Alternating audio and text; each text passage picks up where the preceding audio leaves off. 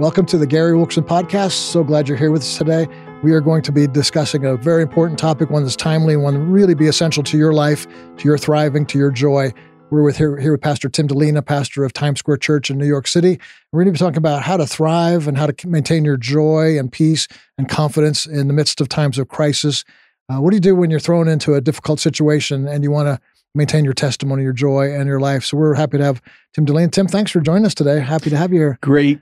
It's great to be here, Gary. Thank yeah. you. And we've known each other. Uh, for those of you that don't know, Tim and I have known each other since we were little kids. Uh, our, our dads knew each other. Do you want to? Why don't you start by telling us the story of our dads? It's it's always a joy because we get to tell this story every time we travel together do, uh, yeah. around the world. And um, what we tell people all the time is this: is that we're second generation. Our dads, when David Wilkerson came to New York City, those who have listened, uh, watched, or read The Cross the Switchblade, there was a moment where your dad is preaching on the streets of Brooklyn, New York, and where Nicky, the Mau Mau's, Nicky Cruz is out there, and a New York City policeman was trying to stop your dad from speaking. And then a New York City police captain comes up and says, What's going on? He says he's trying to preach here without an American flag.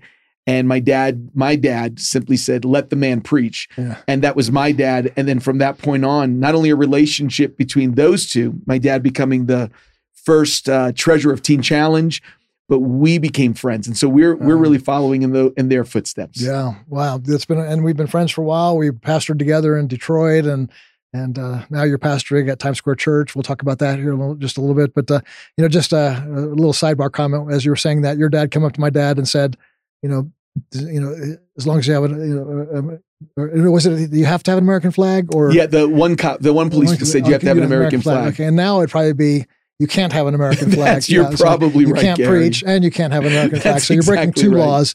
And thank God for faithful policemen like your father who loved Jesus and uh, raised you guys up and your family and the things of the Lord. And, and, what was amazing, it was one of those moments where you just didn't violate, in a sense, the blue code. You didn't. Yeah. You didn't go against another police officer. Right.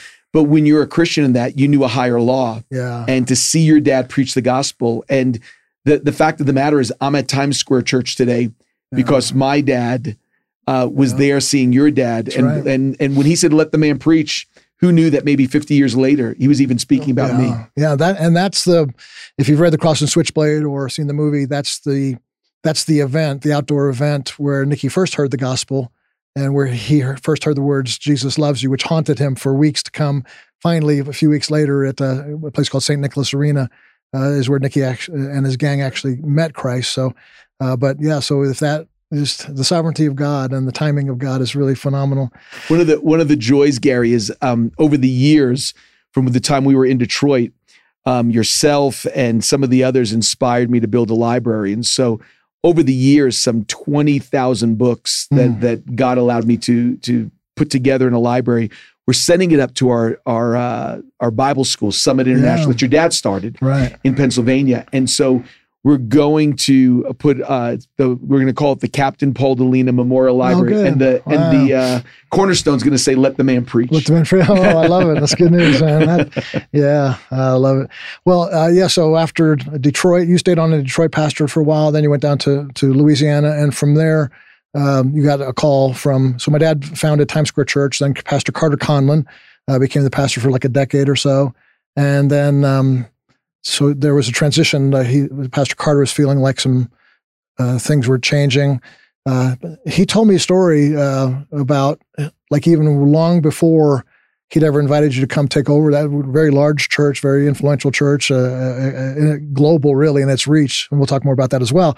but so tell me a little bit about the story of when he first started hinting. Was it a hint or was he no, sort of like a no? There was no hint. Okay, yeah. So, tell, tell so, us Gary, I, I, you know, and it's always in these moments. I'm so grateful for you and Kelly and even your uh, faith in me because I'm I'm in ministry today because of you guys inviting me after a two month missions trip to go with you and Kelly to Detroit and say, "Would you stay on?" And so when I was in Detroit, um, I ended up staying there for 30 years. So we were really 27, we we not only started church in the city together, but then we started another church in a triple X movie theater, and we were there for 20 years pastoring in this in this former Triple X movie theater. On one side was a was a um, prostitution hotel. The other side was um, uh, a, a, a, strip club owned by a hustler, and then across the street was worldwide pornographic videos. And so we bought the flagship theater, and then almost thirty years in Detroit, twenty years at this church, we get a call that we were to go to Brooklyn and so Jim Cymbala asked us to come, come aboard and help him at Brooklyn Tabernacle. So we just get to New York. Um, and I called the first person I called after my wife was your dad, just to go, Do you think this is right? He goes, God's prepared you for this moment. So I remember talking to your dad, going, then we went to Brooklyn. I was there one week and I reached out to Carter, and we and we've known each other at that point for probably 15 years. So he was welcoming to the city. We were talking about bringing the choirs together, maybe Madison Square Garden.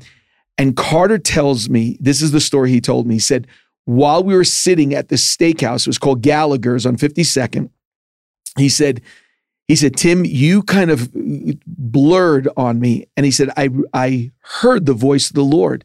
And he said two things to me.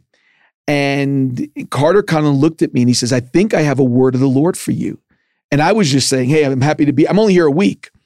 And he goes, I can only tell you part one. So, and he's never done this, Gary, in our 15 years. So he says to me this He said, um, The next two years are going to be the hardest years of your ministry. And it's not really the word that you want to hear. And the honest truth is, I was pretty dismissive of. It. I was going, sure, whatever. And After it, having, sort of interrupting you, but after having worked with Gary Wilkerson, to have somebody say this is the hardest two years. You're going to go like, like you have no idea. You have no idea. Um, and so when we get there, it was, um, and it was no fault of any person. It was God deepening a work in us. Uh, we love the Cymbalas, we love Brooklyn Tab, but there was a deepening work that God needed to do. And and I always told Carter Conlon, I said, you really didn't tell me the truth. It wasn't two, it was five. And so, and, but there was a work that God needed to do in us there. And he says, but I can't tell you the second word. And and and honestly, I really didn't want to hear the second word. If it was if it was like the first one. That's the good part. We don't hear the bad news now. and then almost, I would say it was close. That was in 2010. Almost nine years later, Carter tells me, says, it's time for me to give you the second word. And and what was amazing was is we sat in the same restaurant and the the waitress after 9 years sits us at the same table and there was nobody in the restaurant Gary. We were the first ones there. And he says it's time for me to give you the second word. And I looked at him and said if if this is bad I said I'm leaving right now. And he looked at me and he said he said God spoke to me and he says that man is your replacement and he said, I don't know how it can come. I don't know how it can happen. Uh, is what Carter was was really kind of conversing with God. And he just goes, I what I did with that was is I went back home that day, told my wife and two elders and said, judge this word in 2010 to see if this is going to but but Tim Dilena is not meant to be at Brooklyn Tab. He's meant to come here, be my successor. And then and that's what he told me 9 years later um, and it was it, and it was right because there was and he told me this. He said i couldn't tell you the second part because it could have been very it could have it wouldn't have been profitable for you or for us to know that. Yeah so it, uh, it, as i introduced the theme here today sort of maintaining your joy and peace and confidence in the midst of a difficult time so you had that five year period and it turned out to be the mo- most difficult but yet you know some of those are the most profitable times for our soul too. So that's that's probably one of the things we could say to those listening is when you're going through a hard time, there's there's a lot of profit to be gained in, in those hours. And there is, and probably the thing, Gary, that brought me through those difficult times. I was I was reading through the book of Acts, and I and I have a Bible here that when you're reading the New Testament and and you come across, for example, here in the old in the in the New Testament, a passage and all the letters are in capitals it's referring you back to the Old Testament. It just it was it's just a little gimmick that it just has in here. So it just reminds me, hey, they're quoting this. What's it called? Sorry, just out of uh, it was it was just uh, from Thomas Nelson. It's a New American Standard Bible, and it okay. just it's just one of the things that they do in their New American Standards. So I'm reading the very first prayer, and this is what got me through these five years. It, it, when you said like going through the, getting joy in the midst of this, I'm reading Acts four Um, and the church has just been persecuted. They, they, they've been uh, thrown into prison. In fact, it says all the apostles were thrown into prison. Um, they come out and rejoicing that they were persecuted. And it's the very first prayer we have of the early church when you read Acts 4. And when you're reading it, I started to notice that all the letters were in capital letters. I'm going, their prayer is from the Old Testament. So I started, then I went back to it and they were, and they were reading from the book of Psalms. They were, they were quoting um, Psalms, and it was, Psalms 2 they were quoting, though the heathens rage and God will laugh in heaven. And I'm reading that prayer and I'm going, wow. So they're praying Psalms in their worst time. And then it dawned on me. And there's Jesus on the cross quoting three different Psalms that in his hardest time, he's praying the Psalms from the cross. My God, my God, why hast thou forsaken me? Psalm 22. And he's starting to pray that. And then it really, like a sledgehammer, Gary, hit me the worst place and the most Psalms, seven different Psalms prayed, was in the worst condition you can ever be the belly of the whale. That in Jonah chapter 2, Jonah prays, and you see seven different locations of the Psalms. And all I realized at that point was for, for almost five years, I read the Psalms, uh, almost the Billy, there was the Billy Graham uh, plan, which you read five Psalms a day and get through it. Probably three to five well, 12 times a year, almost three to four years, I did that and went through the psalm probably close to 40 to 50 times. Mm-hmm. But God, I said, if he can take you through the cross, he can take you through persecution, and he can take you through the belly of a great fish. Mm-hmm. I think he could take me through my season. And it was praying the Psalms. Yeah, I love that. The Psalms are challenging and encouraging all at the same time. You know, it's, it's, it's spontaneous, uh, you know, because what you're going through in hard times – is exactly what you know what the Psalms are about. David's cry. He's constantly, you know, if you're not careful, you'd almost think he's schizophrenic. You know, because he's saying, you know, Lord, why have you abandoned me? Do you hate me? Have I gone too far into my sin that you, have rejected me forever? But I know you love me, and I'm so grateful for all the good things you've done for me. But my enemies are overwhelming. And I was like, okay, man, my head is spinning over this. It's a, it's a little bit of a hard book to to preach expository uh, sermons from because it, it just moves so so rapidly, and that's why I can. See, but you can see, like you say in the New Testament, they're pulling things out. So so yeah, I say point one of this podcast is when you're going through a hard time or when trials hit you to pray and pray. Maybe look at the Psalms as well. Look at yeah. the Psalms. I, I literally, if I were to show you my phone, I have probably 60 or 70 Psalms in there that I would pray over every day. And it was as if a burden was being lifted and it was it was because I think sometimes what it, what it did for me, Gary, where I, I couldn't formulate the words to pray, I needed help, and God goes, "I've given you the help. Just pray pray those," and that's what I did. So that was a hard time. Then you, then uh, uh, then you came out of that, but uh, sort of moved into another hard time. Let's talk a little bit about. Uh, you got invited then to to uh, take the lead role uh, at, at Times Square Church, and that was an interesting time in our country and in your in our in your city and in our life. So uh, let's let's look let's look into that a little bit. What what was happening there at that time? Well, you and me and Nicky Cruz were coming back from Budapest, and there was this talk that there is a virus that, and no one talked about global pandemic, any of those things. And at this time, you knew you were eventually going to be uh, taking the, the, yes. the, pastoral role at Times Square Church. Yes, and yeah. that's and literally the week before we go to Budapest is when we announce it. Um, and then I'm supposed to go to New York City two months later. So May May 5th. And so when we get back from Budapest, I, I lost um, from traveling through Atlanta, Amsterdam, and through uh, Paris for, to get there on those flights and speaking to all those pastors, me, you, and Nicky, I come back and I was having trouble breathing. I and I lost my taste. And, and at that time, no one really knew any symptoms. Right. So my doctor said it's probably just your allergies, not realizing they didn't have it. Uh, they didn't codified at that point. to know what it was. And it was probably not long after that that the world shut down. Yeah. Times Square Church then began to shut down uh, right around March. And I'll never forget. Um, I was supposed to be there at the at the very uh, end of April, beginning of May is when I was supposed to go there. And I remember the words of of Pastor Carter Conlon. He said this. He said, he said, Tim, why don't you just wait until we reopen? He said you don't want to come here, you know, with the church shut down. He said, who knows, maybe a couple more weeks or a couple more months.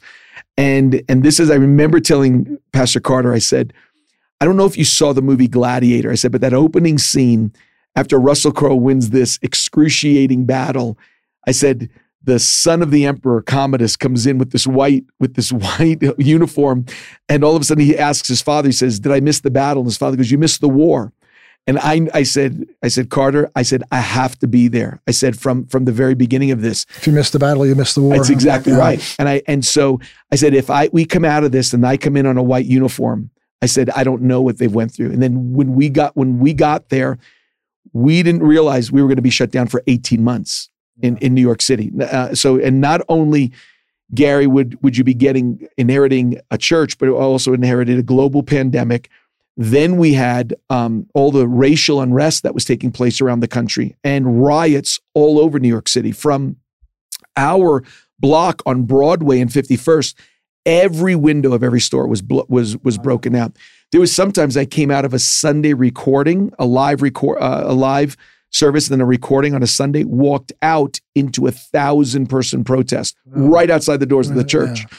And so having to get back to an apartment. And then and then on top of that, then you had a volatile election that would begin to take place. And so all of those things put together, and that's when God goes, it's time to take the church. Yeah, man. And so right in the middle, you're thrown right in the middle of the battle, which was a war.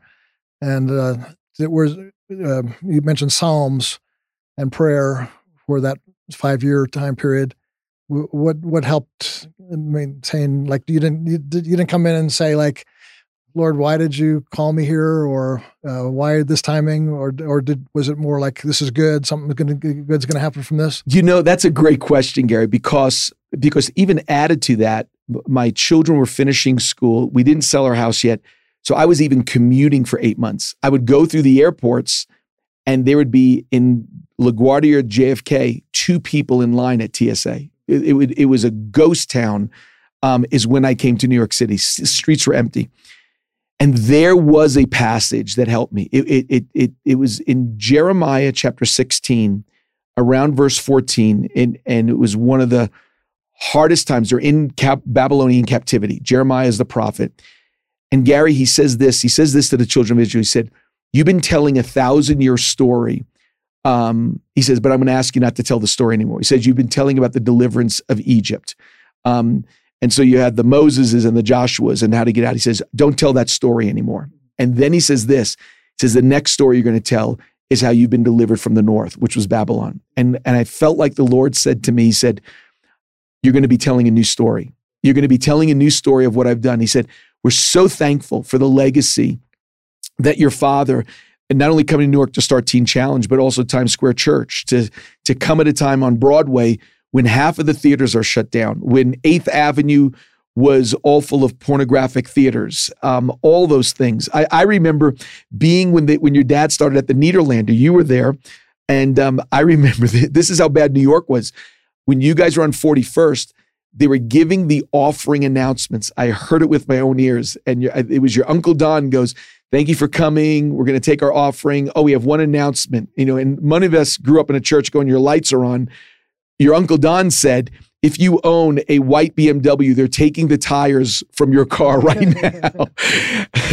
and that's and really the New York of that of the 80s is really back. This is the New York we grew up in. And the homelessness and the pandemic has just so hurt it but this is where God really spoke to me and said, I'm going to write a new story. That people aren't going to be baptized simply in a, in a baptistry. They're going to be baptized in lakes.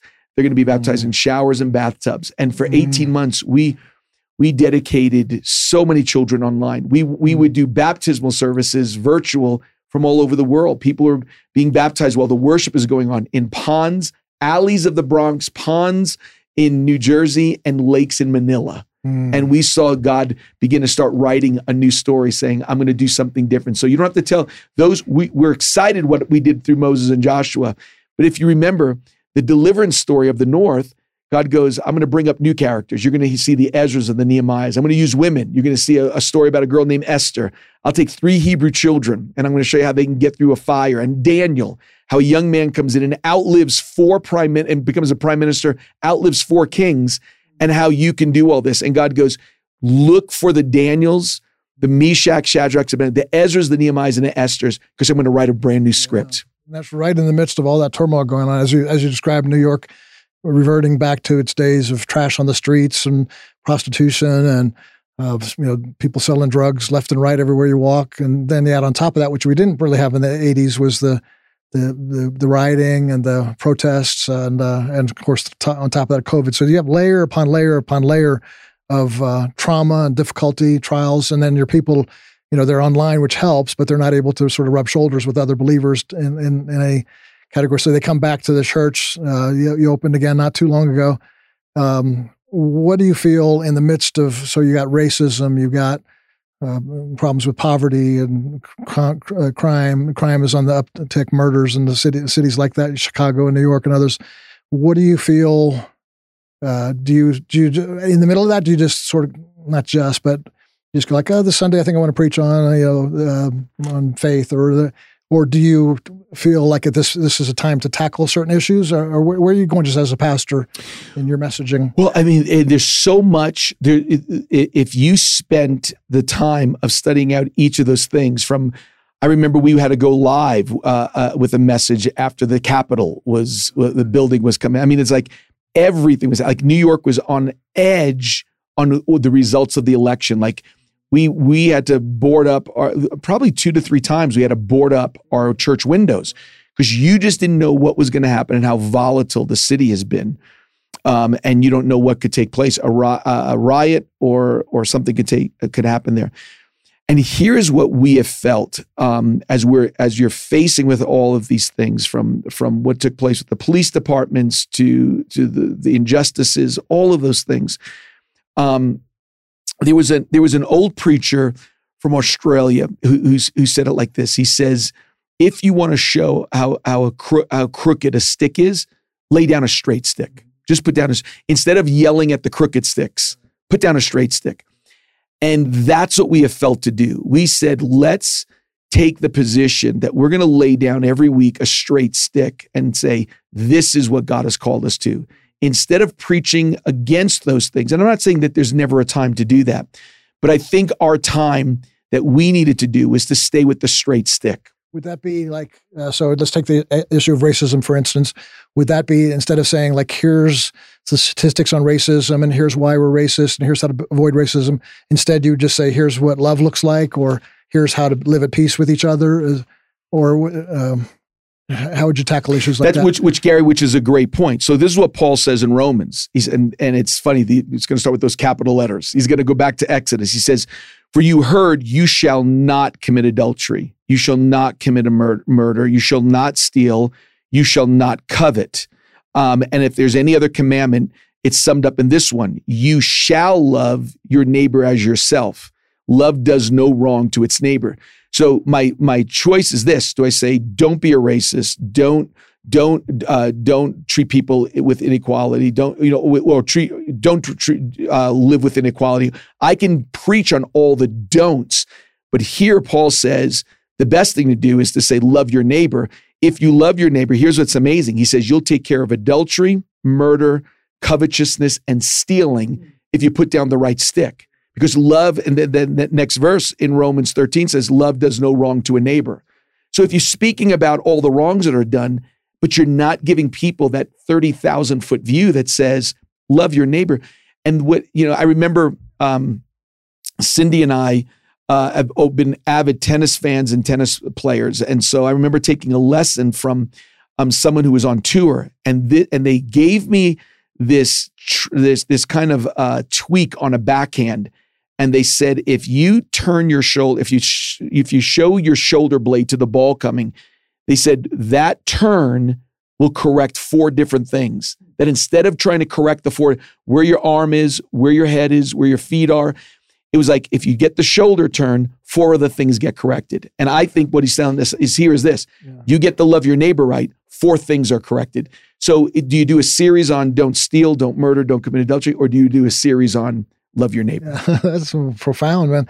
That yeah, that uh, that shows the sufficiency of the gospel, that's the right. sufficiency of Scripture that that is all contained there. Yeah, otherwise you you know you alluded to the fact that to take every issue, crime or family um, life, and you know we can preach on those things as you said, but you know as as we preach, we want to.